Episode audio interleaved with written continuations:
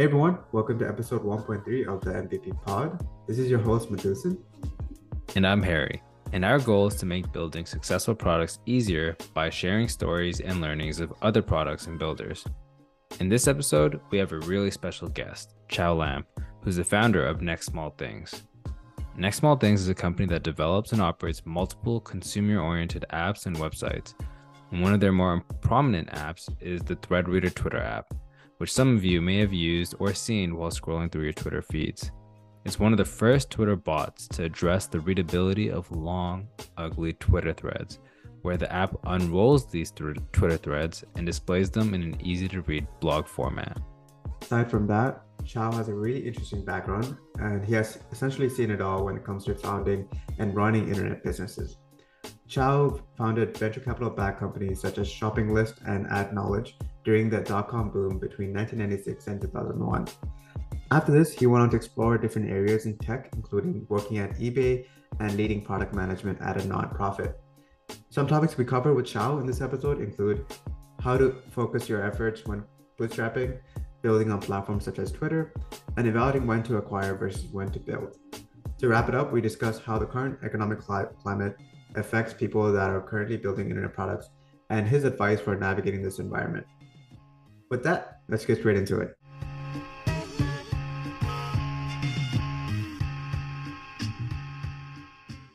Chao, we're so happy to have you here.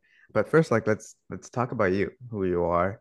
Uh, what do you want our listeners to know about you? Um, yeah, like what, like who are you? Um, wow, that that's a big question. Uh, I'm Chao Lam. Um, uh, I'm kind of maybe uh, pretty prototypical, I guess, older geek, I guess. I grew up in Singapore and was kind of uh, enamored with computers the first time I saw it. I think uh, there was like when I was 10 years old in a bookstore at that time, computers were still new enough that they actually had them in bookstores rather than computer stores. And the first time I saw a keyboard and a terminal, that was uh, that was it. I was hooked already. And a few years later, the Apple II got introduced. I uh, uh, re- really loved it in Singapore. I think it was introduced maybe two years after it actually was available in the US. And so uh, had uh, one of my big lobbying campaigns to get my parents to get me one. my parents still remember that one of my acts of defiance, I guess. And uh, but I I tell them now it's one of the best investments they ever made. So, uh, so um, I think yeah, I really found my passion in high school. I was I kind of liked science, but never really fell in love with any subject until computers came. And so when I was in Singapore, there was a junior college that was, uh, they were introducing computer science as the first time they were going to teach it. I just knew I had to do that. And that kind of led me to the path where I was fortunate enough to get a government scholarship by the Singapore government to study and then to actually study in the US. And that's kind of how I ended up here and I did an undergraduate in University of Illinois, and then did a master's at uh, yeah here in uh, Stanford, where where I'm stay, still staying now. And then after that, because of my scholarship, I was actually required to go back to Singapore first to serve national service, and then to serve out a what they call a bond in Singapore, where scholarship holders are required to work in the government and I served out my national service, which was really like military requirements. But then one year into actually working in the government sector, I got really kind of disillusioned by my impact and what and how government bureaucracy works. And and it was kind of strange because I guess the Singapore government is one of the most effective governments in the world, but still it just wasn't my cup of tea. So um, I just pined for the days when I was thinking back at Stanford. I was actually working part time at a small little startup that Byte Industries that incidentally was also one of the first companies that sold the first Apple ones. So that's a, a bit of history uh, that I was enamored with. And I felt kind of the, the tug of Silicon Valley, came here for a visit and actually got a couple of job offers and decided to move over here and I had to pay back the Singapore government a huge chunk of my savings at a time, and my parents helped to to be able to do that. But it it really was a big transition in my trajectory, and I worked at a place called Kaleida Labs, which was a spin-off between or joint collaboration between IBM and Apple and at that time, I was a, uh, I am still a big Apple fanboy, and so uh, that was kind of a dream job. I worked with really great colleagues there, and learned a ton. I think about especially engineering processes, how to uh, actually have a QA process, how to write tests, and things like that. That was a huge learning, and then uh, maybe fortunately or unfortunately, Apple ran into huge problems in 96 and funding stopped for Kaleida. And because of that, um, they, at that time anyway, they were still able to give very generous severances. And of course, 96 was probably one of the best times to do a startup on the internet, then if you can still kind of recall that and so we did that and that was uh, we uh, it was just all the buzz because netscape had just started. I don't think it had gone ipo yet but it was just a huge buzz in the valley. Everyone was excited about the internet and I guess we too thought, okay, we'll do an internet company. And so we created one of the world's first or uh, most hated ad servers that served banner ads. And it was unique also because we used a language called, uh, which was new then called Java. And it was one of the first large scale enterprise software written in Java. And because of that, or one of the reasons anyway, we were fortunate enough to be funded by the Kleiner Perkins Java Fund. And, and so that, um, that was also a huge learning experience because we just didn't know what, what we were doing, I think.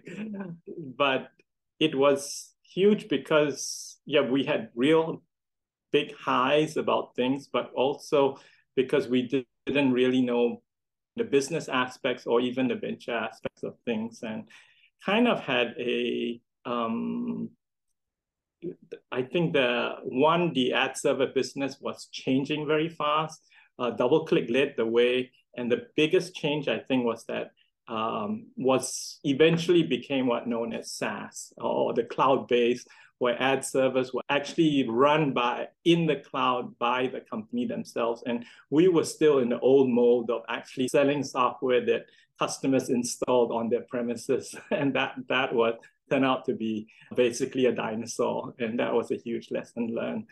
And kind of because of issues like that, I left the company, uh, dropped out together a founder, but then and then started another internet company called ShoppingList. But uh, ClickOver, this internet company that later got renamed AdKnowledge, actually had a later on had a pretty good exit, being at the peak of uh, in 1999, I think got sold for over 200 million. So we were kind of lucky there, even though I had already left the company. Um, but I started ShoppingList after that, another venture back company, and uh, tried to take the lessons where I'd learned from the first one and it was much easier raising money this time around, partly because it was just internet mania. And we hired people like crazy. Uh, I think we hired really wonderful people, some of the best people that I've come to know, and just, yeah, le- learned a lot too. Um, but then the kind of internet crash happened.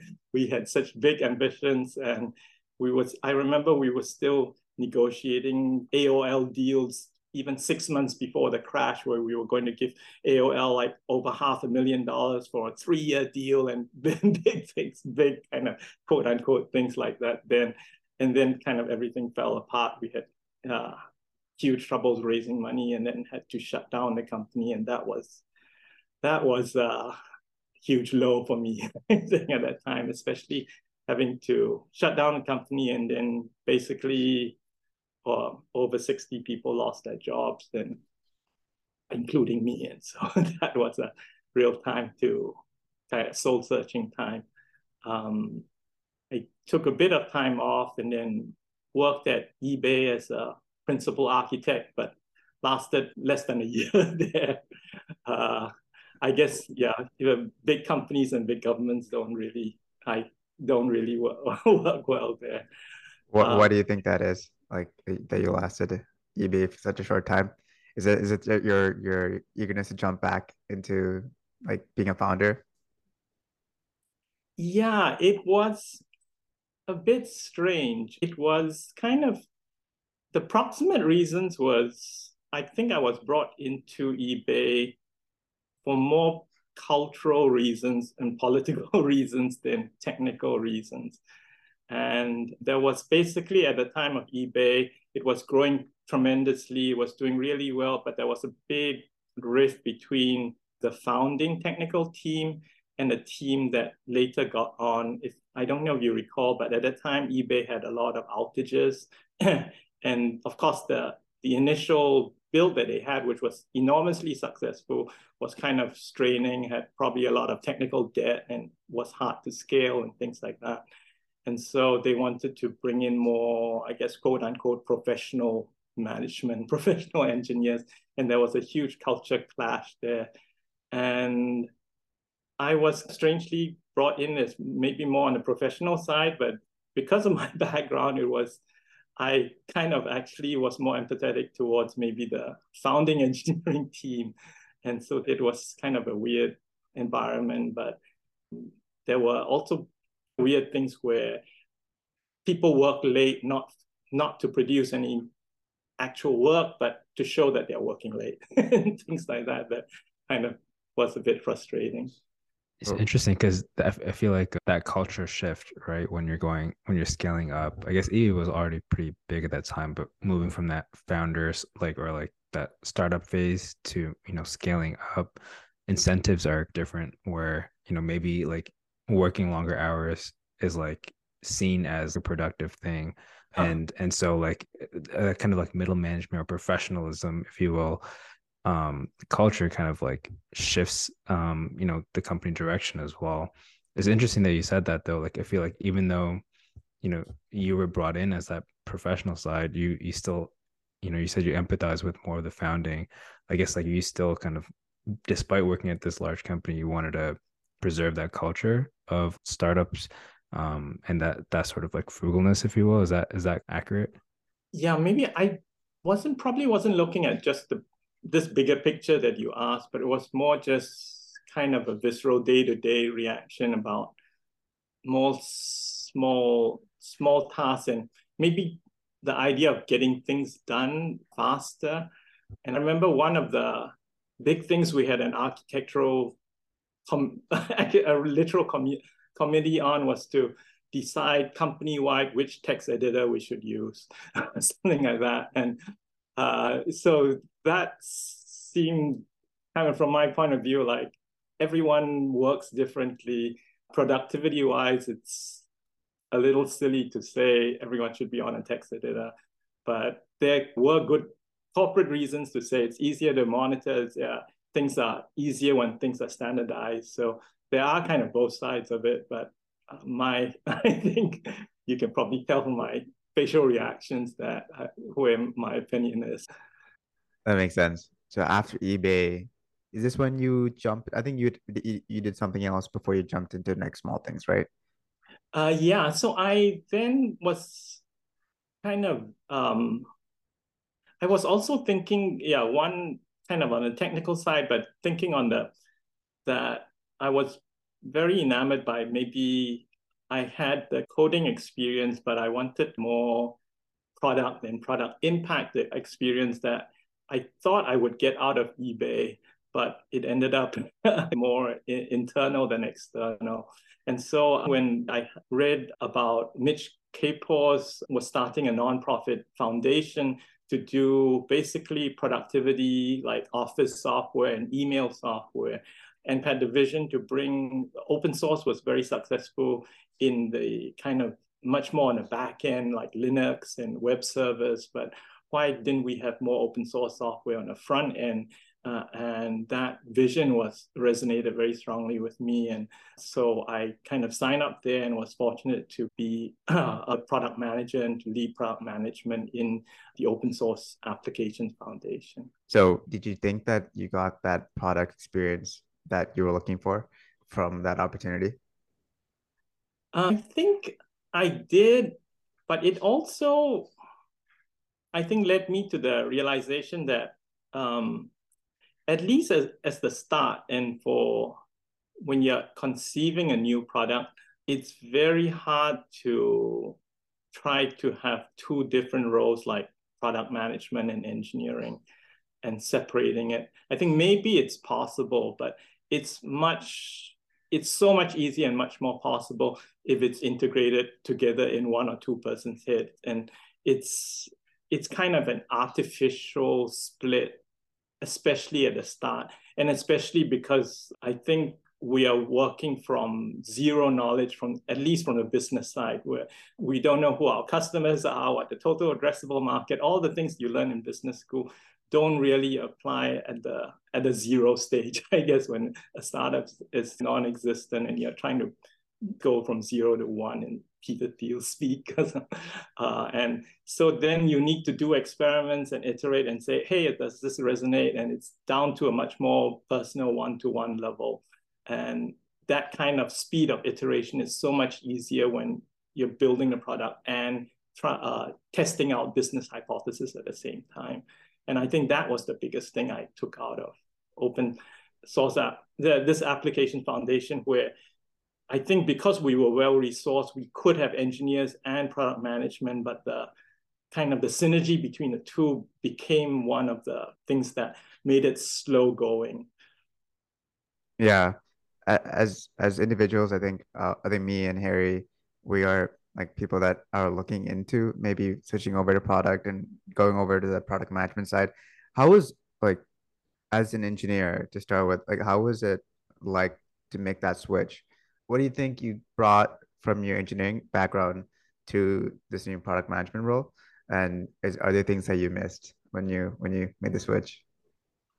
Yeah, I think my my background of having done kind of two venture backed startups really helped there because it it kind of much more broadened my horizon to see oh uh, what is the business model what uh, uh, learning about the adopters and then the crossing the chasm and things that kind of much more from the user point of view, customer point of view, the business model, what the users really want. I think that that was really valuable. And then I think combining with my engineering side was like, is to see what is feasible. Is this it? I mean, engineers are uh, like, and I'm definitely one of them, are pretty bad at predicting, okay, this will take, uh, how long will this take? And we usually have to triple it but at least we can do something like that and estimate like okay this is difficult. So we're still okay in kind of predicting orders of magnitude maybe like uh, okay this this thing is doable. No this thing is 10 years away or something like that. And so what is feasible what is doable especially if you're thinking in terms of uh, weeks instead of years that that is kind of exciting. So combining with i think that's the the good melting pot where we can say, okay, this is something users want, and I can build something in a few weeks. Okay, and maybe in, in the end it takes a few months, but uh, if if that actually uh, happens, then that that's that's great. So that actually, I think, touches on what you were saying earlier. Um, it sounded like you're saying product management and engineering, if you could centralize or like not have it as two distinctive functions, there is a lot of benefit to that and you know, right now you're just discussing sort of like a conflicting um or like maybe like product managers are thinking more like too far ahead and or thinking that something can be done you know a lot faster than it really can be and engineers are more like grounded in reality of like of what mm. technically possible with the resources we have um so i guess like, like to that point do you think that, that makes like a stronger product manager, someone who's able to empathize with the engineering teams. Is that is that like a conflict that you've seen um, more easily resolved when you have someone with that empathy on both sides, like who can, you know, understand what the technical resources limitations are and and what what the and like really prioritize which you know kind of projects to focus on. Yes, I yeah, I think definitely it, it definitely helps in terms of yeah, just even speaking day to day to say, hey, oh, uh, yeah, this this thing I can see how difficult that is. Maybe there's a different way to do it there, and then explore in some some level of tech technical direction about it. That that definitely builds trust and also builds a collaboration ability. So yeah, I think that that definitely helps.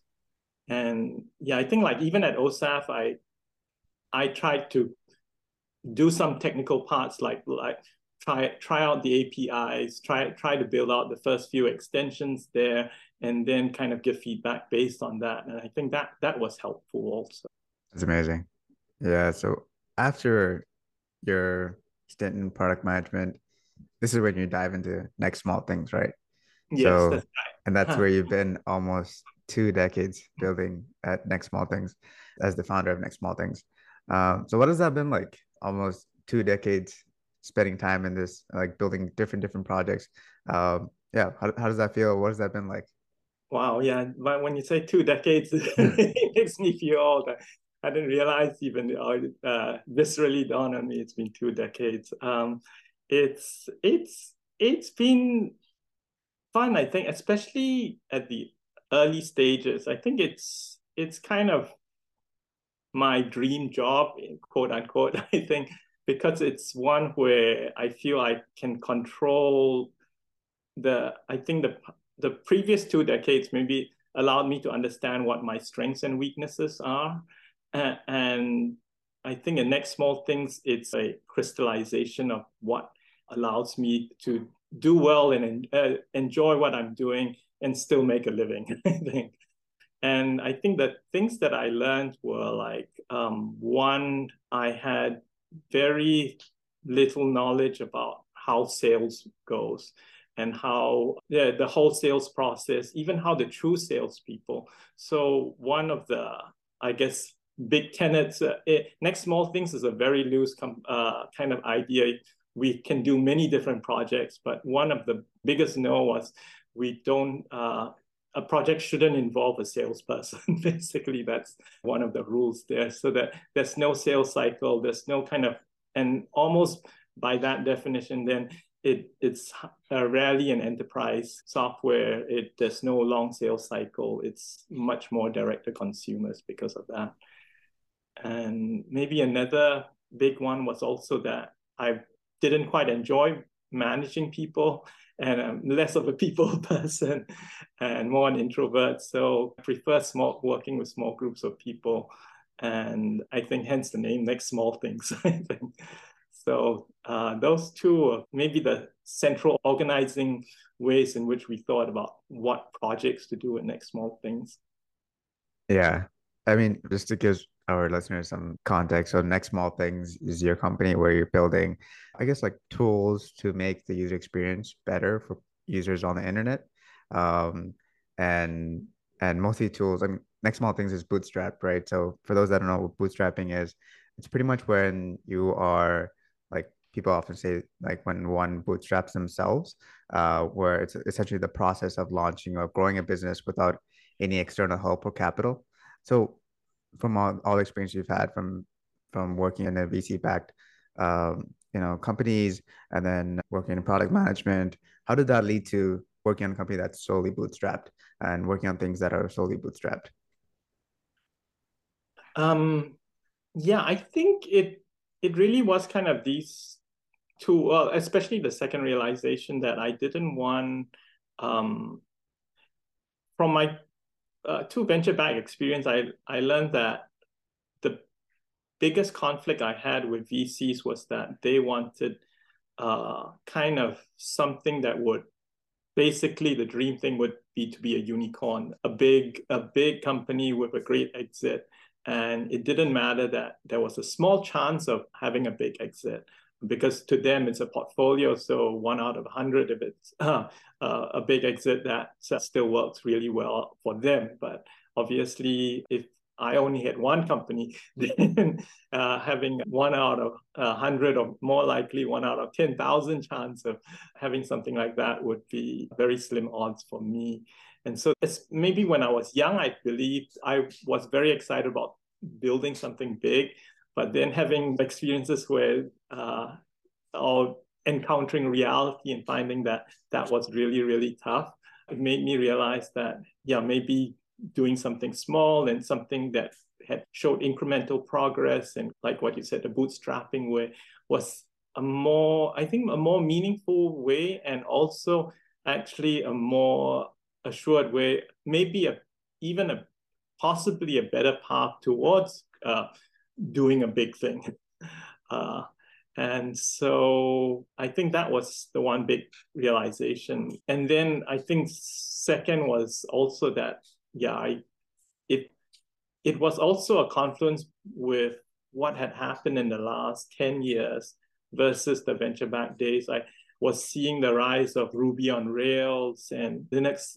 servers, and how basically uh, software productivity had changed by at least 10x in the last 10 years. And it was actually possible for a small team to do what really required venture investment and millions of dollars to do. We didn't have to buy Oracle licenses. We could use MySQL. We could use Ruby on Rails instead of a huge server, a stack that from one of like IBM or uh, WebSphere or some of the companies there. So there was just huge changes afoot that we could capitalize on, and we were really excited about that. Yeah, that's a pretty interesting perspective where like when I was originally thinking about how VC backed versus like bootstrapping might change a business's direction, like if if someone were VC backed, they have a lot more potentially time and resources to diversify their projects, or maybe slightly lose focus on what their original plan is, or or maybe just look at different projects at once. Whereas if you're bootstrapping, you're generally like limited in resources and you may be focused, you know, exactly on your on your goal and something that you're personally more interested in.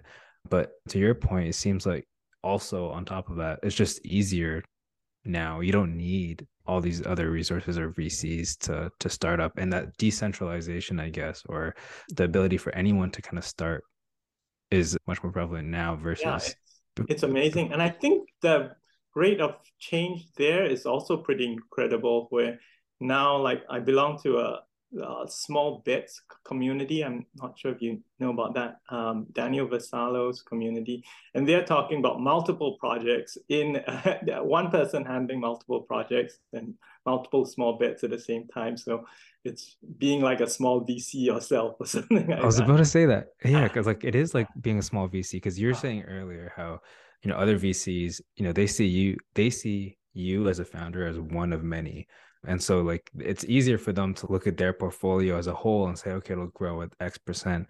But when you're all in on one project, it's like, you know, you can, you know, sink or swim kind of thing. Um, whereas now if you have if since the ability to start multiple projects is, you know, like the the barriers are lower, there's no reason to not i guess start multiple things. I'm still wrestling with that that part about being able to do multiple things at the same time but it's definitely an intriguing concept. So uh, on that note then do you think so at next small things like right now your process for getting that next small thing are you are you usually kind of just like surveying the market and what new opportunities are coming or something that interests you and then kind of shifting focus to that completely or are you looking at potentially trying to start multiple things at the same time? Like what's that approach for you at next small things? It's yeah it's not very systematic. It's much more kind of on a whim right now but it's um i yeah thought a bit about how we can think about it more rigorously but haven't come out with a really good method. is so it's kind of the same things like everyone's excited about AI right now. Uh, the, the chat and images, uh, that's it's like a wide open field and just talking about the possibilities there. It's, I think we've had more successes when it comes from like what users need and especially when we have almost a direct contact to someone who can explain in detail about what someone needs there um, or observing it online i think um, and that that usually helps and then the the thing that I think the biggest learning we've done maybe in the last two decades is that it's the product idea. There there are tons of product ideas and many of them are possible, but usually the catalyst that makes things work is that you need to figure out a distribution strategy and especially for consumer facing products. So how do you do this without basically without spending advertising dollars? And if there is a mechanism to getting basically word of mouth of your product that to the right people that that usually is what gives us the aha moment and say okay let's let's try to build this because once we're confident about the distribution channels then or we can at least test the distribution channels then then it's uh, actually something that may work that's something that you brought up in one of your articles i believe where you talk about how you built it into one of your apps that you built on the next small things called the thread reader app. So for those that don't know what Threadreader uh, Threadreader is, essentially is a Twitter tool uh, where you can below like in a thread you can comment saying uh, you tell Threadreader app unroll and it would grab that thread and, then save it for later where you can read it at a convenient time. So huh. like you mentioned in your article where this process of like where uh, users are invoking Threadreader by commenting on a thread allows other users to see that and realize that oh this is this is a cool tool that I could also use. And that was kind of your distribution, one of your distribution channels, which was essentially just Twitter itself or um, right. the app itself. Huh. So that was that was really cool to see because I didn't it's it didn't it, it, I never thought about it like that. Like it it feels unintentional. I would uh, I would just thought that it was more of a um, just that way of doing it is just the easiest way to unroll a thread. I didn't think of it as a distribution channel a channel itself. So that was really and, interesting to read when I when I was reading the article. Yeah, I think that that was one of the beauty of it that it's so natural for the user that it, the user it's so convenient for the user and yet it's also a, kind of an advertising channel to other users there. And actually for Thread Reader app, it was also our first experiment because we didn't create Thread Reader app and so we actually bought the service almost five years ago now. And it was still a pretty small service, but I that was the thing that really attracted me when I saw it and saw, oh wow, this is such a genius way of distributing and uh, telling about your service. And I just knew that, that that was a huge part of the success. And so when we found out that it was available for sale, we actually took on the project there and said, oh, yeah, we would definitely want to uh, kind of grow this up to the service. And that was that was the primary reason why we did it. And um, I guess on distribution with Threadreader, you do also have like the user base of Twitter and you're building on an existing platform i guess we can dive into that kind of part of it and your experience with you know what um what did you see as like one of the benefits of an app like threadreader on when you were looking to acquire it um having it built on an app like twitter and the fact that it was you know easily i guess it can go viral easily where like you know if every tweet that happens it's essentially more and more visibility for the product so I guess I'm curious, like how, um, what kind of things were you looking at when you were acquiring Threadreader, as well as the building on a platform part of it? Like what what about that drew, drew your interest? Yeah, I think the the main part was this this whole mechanism of actually telling people when someone says that Threadreader app unroll, they are signifying interest to say, hey, I want to read this later, or I may want to share it with my friend but it's also a feedback back to the author to say, hey, this is a really interesting set of tweets that I want to save for later. And it's almost kudos to the to the author. So that's a that's a boost too. And it's kudos to the community yeah, of uh, the person's followers and also the thread authors community to say, hey, the, well, a job well done. So I think that that really builds on the community aspect. And we really like that. And we saw that part as something that could really have legs there. So we're really excited about that. Um, the technical part of the platform was written in PHP, which I had no background at all with. But this is where maybe I had some of the technical confidence to say, hey, it's okay. I I know uh, languages like Ruby or JavaScript, and PHP is just yet another scripting language. So that's something that I could just pick up and have the confidence there to to do that. And then I think the third leg is, was probably just the business side and just coming up with the right business arrangements, being kind of reasonably confident that the projections would hold through. And I think we exceeded our expectations. So that was a good part. So Threadreader, as we know, it's built on top of Twitter as a platform. So you have some experience building on platforms. What are some things you've learned from not building on Twitter, but just building on platforms? Or what should other people looking at uh, looking to bootstrap or build build a product that's on a platform, say Twitter or Shopify, even Apple, Google, like these platforms? What are what are things that people should watch out for? What are some advice you you would give people building on platforms?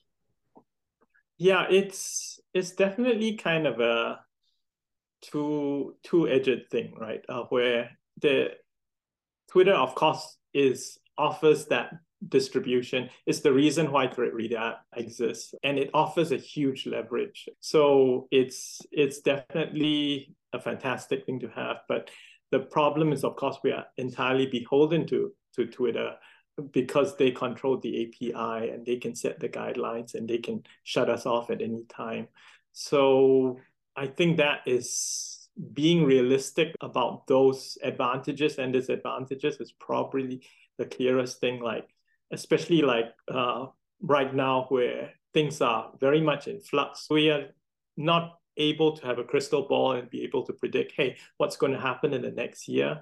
But the nice thing about being a small team is that we can react quite quickly to changes and to be able to figure out what to do next. So i think living on a platform the biggest advice may be that you have to be agile and you have to be adaptable and you also may have to give up your baby. I think that is a mindset of that too. Yeah. On that note, I guess you know perhaps it's it's pretty convenient or nice. Um, yeah, as you said, one of the big benefits of building on a platform, existing user base, and you have like the the ability to tap into that and penetrate that market. But I guess like since you are beholden to that platform, kind of diversifying your risk as soon as possible it sounds like that's kind of like one of the you know advice or perhaps trying to you know bring in user base and a user base of your own um, independent of you know uh, like a twitter or apple or something like that.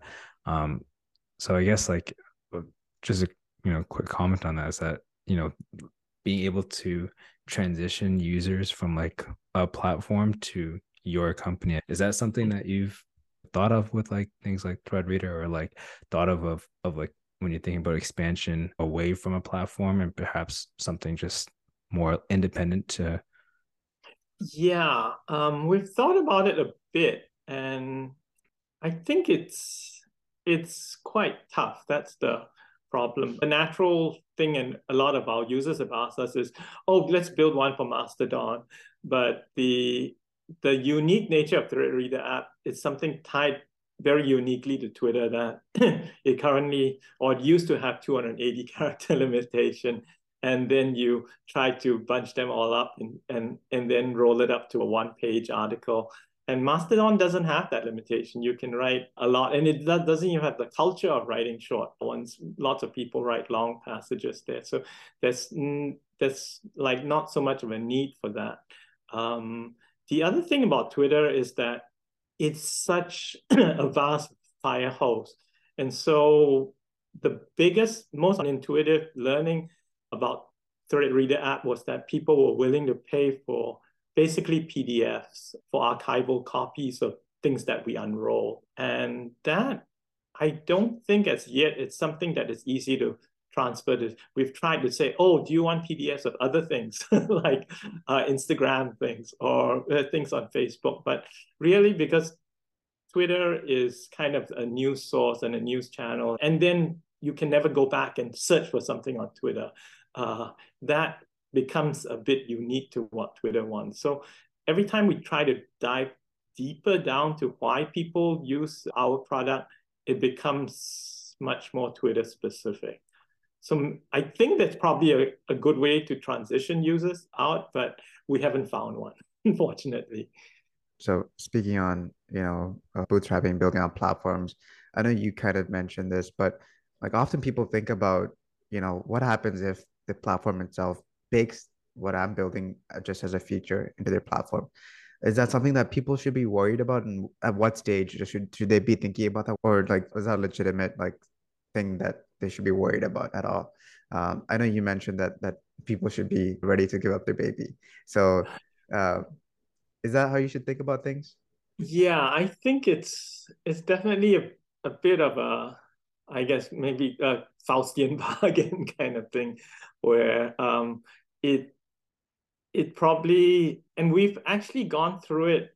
This is probably the third cycle in which we've depended on platforms. So I think to be a small company, it's it's certainly not the only way, but it's a lot easier to build on top of other platforms.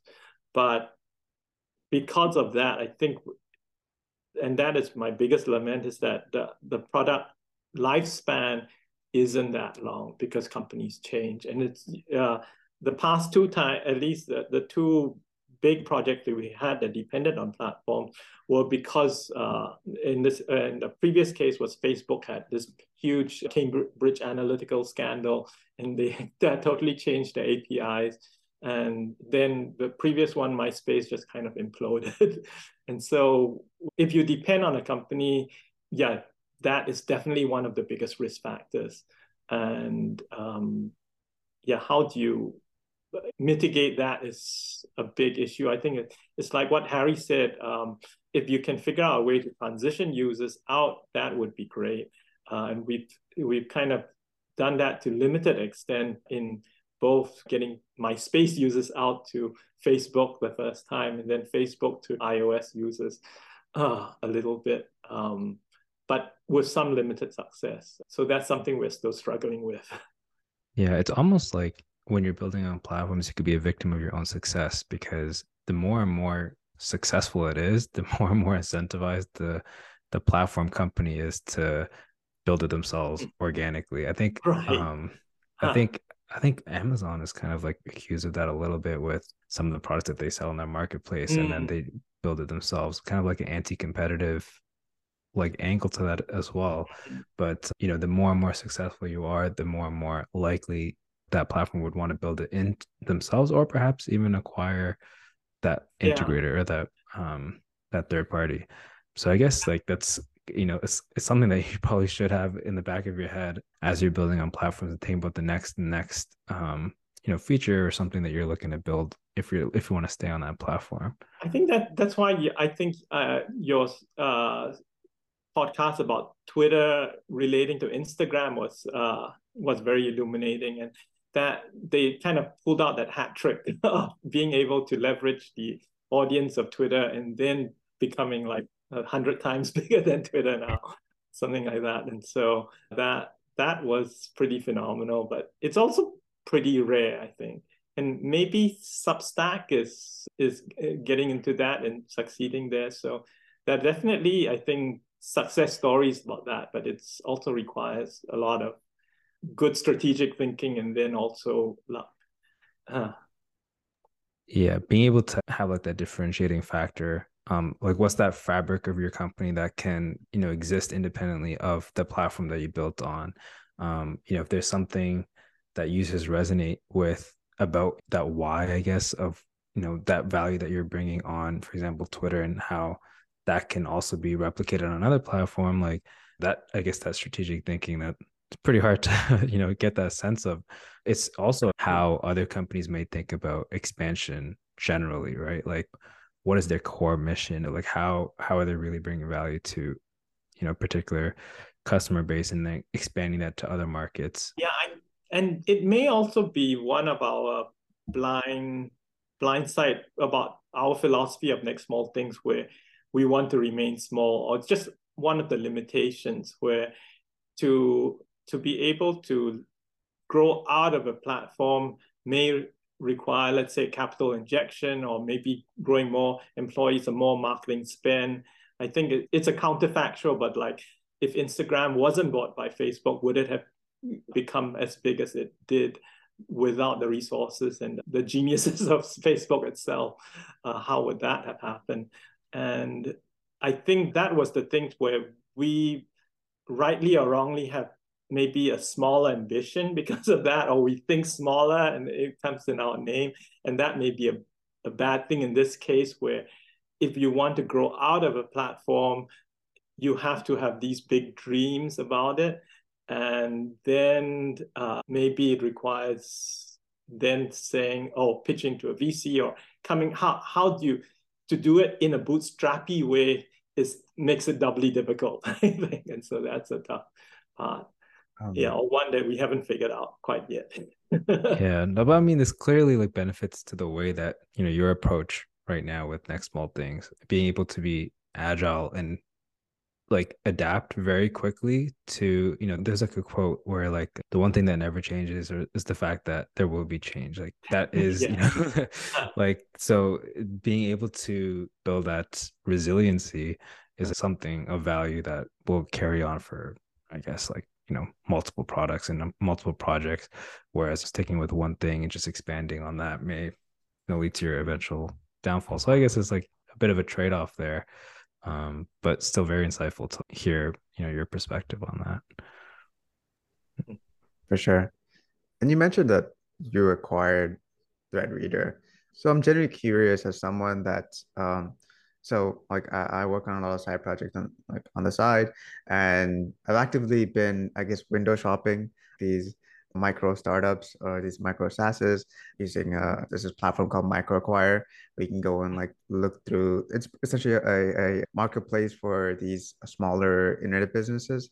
Um, so what did you? Uh, um, I guess like I know I know you spotted the potential in Threadreader, but were there other things that you looked into before feeling like feeling confident in acquiring third Threadreader? Yeah, I think it was the the financials, and it kind of maybe can be distilled down to this surprise that people were actually paying primarily for PDFs in the in the Threadreader app, and that kind of gave it a real fiscal business model, and that that I totally didn't see until I dived into the product itself. Uh, and it was a nice surprise. I thought at first it was just mainly advertising driven. I think as maybe quite a few other people thought. Yeah, no, I was going to say that's important to know what other business models there are for a company when you're evaluating. I guess you felt like more strongly for um, a business model where pe- users are actually paying versus you know just relying on advertising revenue i think that's something we were kind of discussing on twitter on our twitter episode how i think the new direction of twitter is to you know twitter blue trying to encourage more user spend where users are getting value and they're they're the ones actually paying for it versus advertising which right. can be a little bit more i guess susceptible to outside kind of factors or external factors. Um, so is that something that you were thinking like just like the business model as well when you said financials like how how i guess that's more predictable um you know cash flow that you could see for the next few years and that's something i guess more attractive for you? Yeah i think the other big piece was also the learning. Previously we had basically relied almost primarily on all advertising revenue. So this was our first product that had a huge subscription component and it was a big learning experience from the technical part about actually creating the payment flow and then to the actual parts about how uh, what metrics to observe for and to optimize for on the subscription side. Those those were big learnings and i'm i'm really glad we did it too because i think the last i think at least 15 years has shown that advertising is becoming much much more difficult a business. I think uh, it's not just the I think Apple changes were about privacy and less targeting, but just in general, everyone's jumping on the advertising bandwagon. There's just so much more content out there. And so ad revenue per, per impression has just plunged and made it much harder to make money on that. So I think, and on the other hand, consumers are now much more willing to pay than they were 10 years ago. And so I think that that's been a very good learning at the right time for us. And I guess on that point on, you know, advertising revenue versus user kind of revenue, how do you feel about the incentives for a company uh, when you're building and advertisers are your primary source of revenue you're that's basically your customer right? Like you're even though you have a separate user base your customers are actually like your the advertisers on your platform whereas when you're getting you know payments from a user you're that is your customer now. I guess how do you how do you see that difference? Is there is there any sort of like misalignments and incentives where you may be focusing your product direction to optimize for the advertising experience instead of the user experience or do you even see that as distinct? Um, perhaps it's actually more aligned than i'm framing definitely. it. Definitely. In fact i much prefer the direct consumer payment model because i i hate to see crappy ads too i think. So when you design a product uh, advertising it's never it's very very seldom the central thing or the the thing. It's usually the thing that you're forced there just for revenue. And especially the more dubious advertising channels like pop-ups or toolbars and things like that, where they are lucrative, but I think destroy the user experience. So for sure, I way prefer the direct consumer model. The direct consumer model also though has a bit, especially uh, at least in the freemium side, there is still a bit of a conflict because of course, most of our users, or not, probably 99% of people who visit our site, aren't paying users. So, in that sense, how much do we serve them versus the actual 1% that actually pays is still a, a conflict that we, we see, but it's a much smaller one compared to advertising. One thing that I was really thinking about when do you decide to make that micro acquisition versus build. At next small things is that something you guys are actively doing where you're actively looking at acquisitions small acquisitions you can make to pursue a new business? Or yeah like how do you make that decision uh, of building something from scratch versus acquiring something and then working from there? Yeah i think yeah it's it's definitely something i've been thinking about a bit I think the first most direct answer was probably about this distribution angle. Uh, that was what attracted us with the Reader app. I think there is an underrated mode or defensibility once you have succeeded in creating a viral channel. And even though you there are like lots of copycats for Thread Reader app, once Thread Reader app established this pattern, it's is viewed, even though everyone else does it almost exactly the same way, is viewed as the first one, and the people in the know continue to use it and so spread it out. And it's very hard to catch up based on that. So I think that that was a primary reason. And then the second one is more kind of it just shows my age and maybe my laziness. It's it's easier uh, to build something from scratch uh, takes time and effort and sometimes it's easier just to uh, rely on someone else to do it. And if now if now i have the resources to do that that's definitely something that i would i have the luxury and so yeah have that opportunity to do that. Yeah it's, funny you mentioned like some of the benefits there. Um, number one buying something that was first to market there's a lot of benefits because users you have an existing user base that may have some sort of like maybe loyalty or you've already built this kind of network effect and strong user base that's going to stick with your product. I guess the second thing you mentioned was the time you're saving like you're basically paying for time that you would have had to spend and that's probably more valuable than the money so it's a good trade-off. I think the the two in this case really worked well because the time savings led fit to the network effects kind of hmm. geometrically. And I think that was the critical part where other copy by I think if someone had a copycat that came in almost exactly at the time we bought it, there would have been much stiffer competition. But by the time they came out, maybe a year later, that was much harder. Yeah, I was gonna mention one thing, but while you're on this topic, you're saying like that time is I feel like that's something that you're able to capitalize on more with next small things because the agility if, if you find something of interest like right now all the buzz is on ai similar to maybe the internet back in you know the late 90s mm-hmm. um, so now everyone wants to have a startup in ai mm. but if you if you felt like you know that's something that you're interested in you can easily kind of pivot or you have like the you don't have the baggage to carry when you're trying to mm. move on to something new um quickly though i wanted to touch on micro acquisitions because you said when you purchased threadreader it was written in php and something that you didn't even you know you didn't have experience in. That's something that might deter other potential buyers usually where like oh i'm not familiar with this product base uh, or, or, like how, how it was developed. Um, i'm not familiar with this market. And yet you still made that jump because you saw more value in it than um and, and you felt like you were confident enough to still build on top of what was already there. Um i guess is that something that you like and that trade-off is that something that you were considering at the time like despite not knowing the language like you're still going to make that investment because you just see so much more potential? And i guess that that mindset or what kind of like variables were you were at play at the time?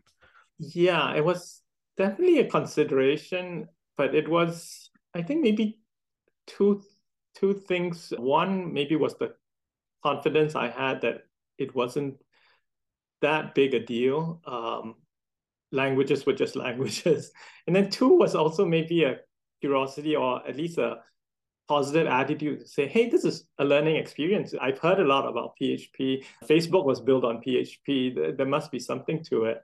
And hey, that's just an opportunity for me to learn and find out something new and have fun with it. And so I think having that kind of attitude definitely helps to say the can do attitude and maybe the arrogant can do attitude, but arrogant in a good way. And then also the wanting to learn and say, hey, this will be fun.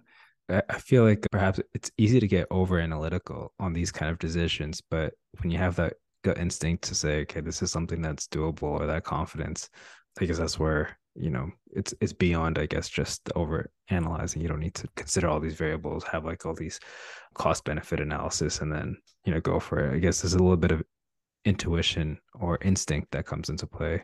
Right. Yeah i i really think i don't think yeah language especially in this in the world in the web world where things are structured it's where there might like microservices and things like that where you can distill things down to just a single url or a single http call so it's the, the technology at least i don't think it's that difficult uh, yet maybe uh, when it comes to machine learning and ai and there's a deep stack or it's a very obscure stack to me now i would be much more worried about it. But yes, the web is, I think, something pretty well understood. There's so much Google, uh, so much information that you can just Google that, yeah, I wasn't that worried about it. Uh-huh. Yeah, Stack Overflow is your friend, I guess. yeah.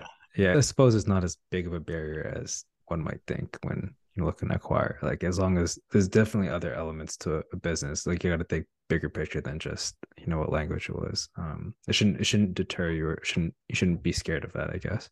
Yeah, um, it's like that. When we had to build new features, we I like the biggest part we rewrote was or added new stuff was in Node.js. So I didn't continue to use PHP in those cases, but just wrote some new task in Node.js and JavaScript.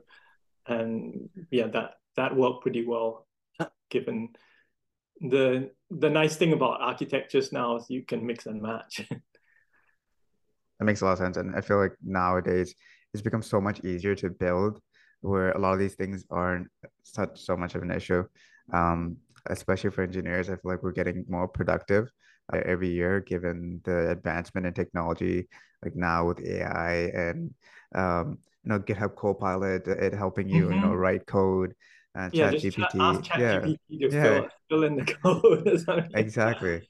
So I mean, a lot of people think that, uh, in my opinion, a lot of people think that uh, you know, that it's gonna steal jobs, but at least of the developers. But I feel like it's just gonna make people more efficient, so you can work on the mm. more important more productive, things. Yeah. Yeah. Exactly.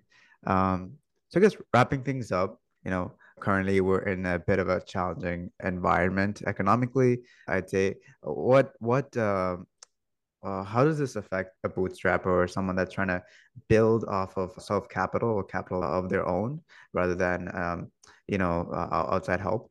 Um, is there is there things you've noticed eh, eh, eh, amongst your peers or even yourself in terms of challenges given the current climate? I think the first off, like talking a little bit about micro acquisitions, I'm kind of glad. I think in the last previous three years, the multiples have just gone up tremendously, and so it's starting to come down quite a bit. So that's that's a good thing from my point of view, looking from the point of view of the buyer. And I guess similarly, it's a good time to look for other people you may want to work with because there may be a lot of a lot more good people around to work with now that the big companies are doing their layoffs. And it's it's probably yeah it, it's it's uh because on the one hand technology is just advancing so fast there's so many more opportunities. And then on the, the other side there are a lot of things that you can now become more productive you can work with other people. So i i think yeah the the chance to do something like what we do is very promising and very bright. For sure. I think it's very commonly said that the best time to build is during challenging times. Um, and that's also something I noticed when you mentioned about the multiples, like just window shopping on MicroAcquire, seeing uh, you know, revenue multiples of 10x like a year ago, year or two ago to drop like almost 50% or even less. So I guess it's a great time to invest and build for sure. Yeah. And I have to say, I love the optimism because, like, you know, generally speaking, like this is sort of a downtime in the industry and startups, but like, I love that you know you focused on number one the number of new, new people that you could potentially meet who are looking to start things and two like the the, the opportunities to acquire um you know there there are plenty of opportunities like it although it may seem like it's kind of like a downtime perhaps it is for the sellers if you will but there is still opportunity for for buyers for people to start something new look for new opportunities and you know meet new people so yeah I really like, like harry the yeah i think ai or all this deep learning, machine learning opens up. I think it feels very much like 96, 97 in the, the first internet boom where the possibilities are just what you can imagine. I think that that is really what makes me light up. yeah. And uh, there, I don't know, that moment of chat GPT, um, that was quite a moment in the industry because I, I personally hadn't experienced anything like that where like so much excitement around something and all these different possibilities are opening up all these new startups um, although now i guess it's it is a little bit um, you know the times are a little, a little tougher to, to to find funding and to build or at least get help but there may be more opportunities on the bootstrapping side if, if you have right, something yeah. that can so, huh. Mm-hmm.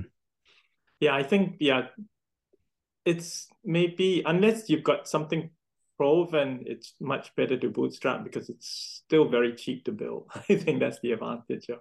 Yeah, it's not like you need um yeah like you, you don't have to set up your own services all these cloud platforms there's, there's so many ways to so many other tools to leverage um, right. where the barriers to entry the cost wise is, is very low still yeah.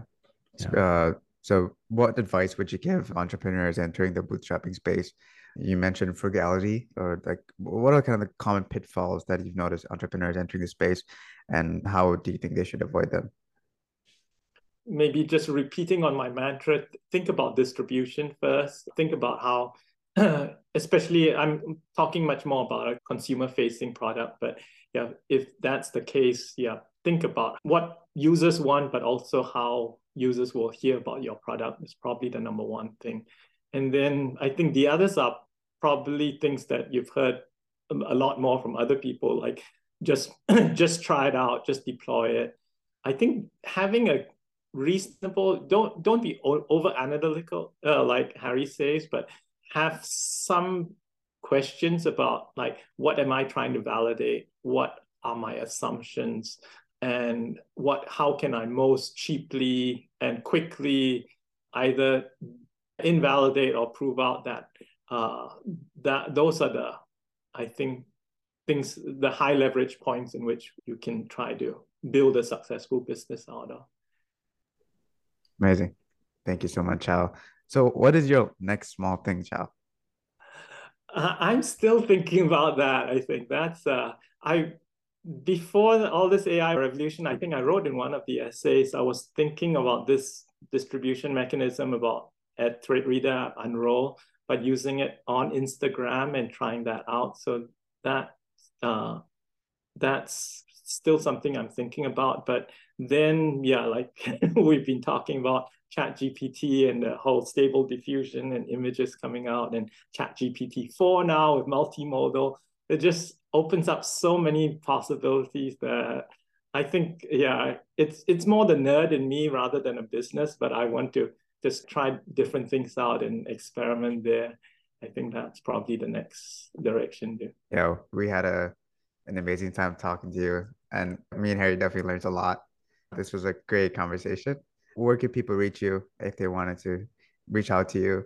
You know, the next small things, uh, Substack newsletter, which we both love reading. There's a lot of articles there that we related to as people really interested in product and just um, entrepreneurship, where you put out articles about things that you've learned through your past uh, in this space. So I think that's definitely something people need to check out. So the next small thing Substack newsletter, we'll put in the podcast notes. Um, but wh- where else could uh, people reach you? yeah, I'm kind of introvert. I don't have many. I'm on Twitter, uh, just Chaodoze, uh, C H A O D O Z E. And I guess, yeah, try our products, Thread Reader app. and I think the Substack is where I'm, yeah, trying, like you say, to put put out what I've learned and try to just share it out there and uh, have fun doing that. Great. Yeah. And I guess with that, we're wrapping up the MVP Pod episode 1.3. Again, thank you, Chao, for your time. So, uh, yeah, we'll catch you in the next one. Thank you so much. Yeah. Re- really enjoyed our conversation. cool.